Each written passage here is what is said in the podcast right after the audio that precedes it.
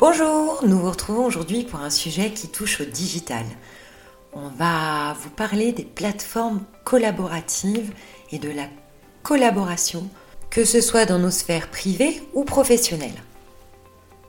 On a tous accès à un nombre croissant de euh, plateformes, voire de messageries qui nous sont proposées à la fois dans vos entreprises, Renseignez-vous auprès de vos RH, il y a peut-être des plateformes collaboratives qui ont été mises en place au sein de l'organisation pour laquelle vous travaillez, mais aussi dans notre sphère privée.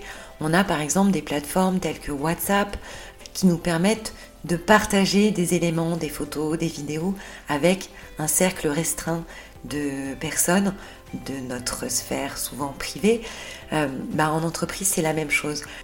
Ces plateformes représentent un bon moyen d'éviter les emails qui pèsent un point important et qui contribuent à la pollution digitale, tout en nous permettant de partager nos documents sur des plateformes centralisées et donc de pouvoir avoir accès à un document et pouvoir peut-être même collaborer sur ce document à plusieurs en un seul point centralisé, ce qui évite d'avoir des copies euh, démultipliées de ce document qui se trouve à différents endroits sur les différents ordinateurs et donc tout ça contribue à la pollution numérique, vous l'avez compris.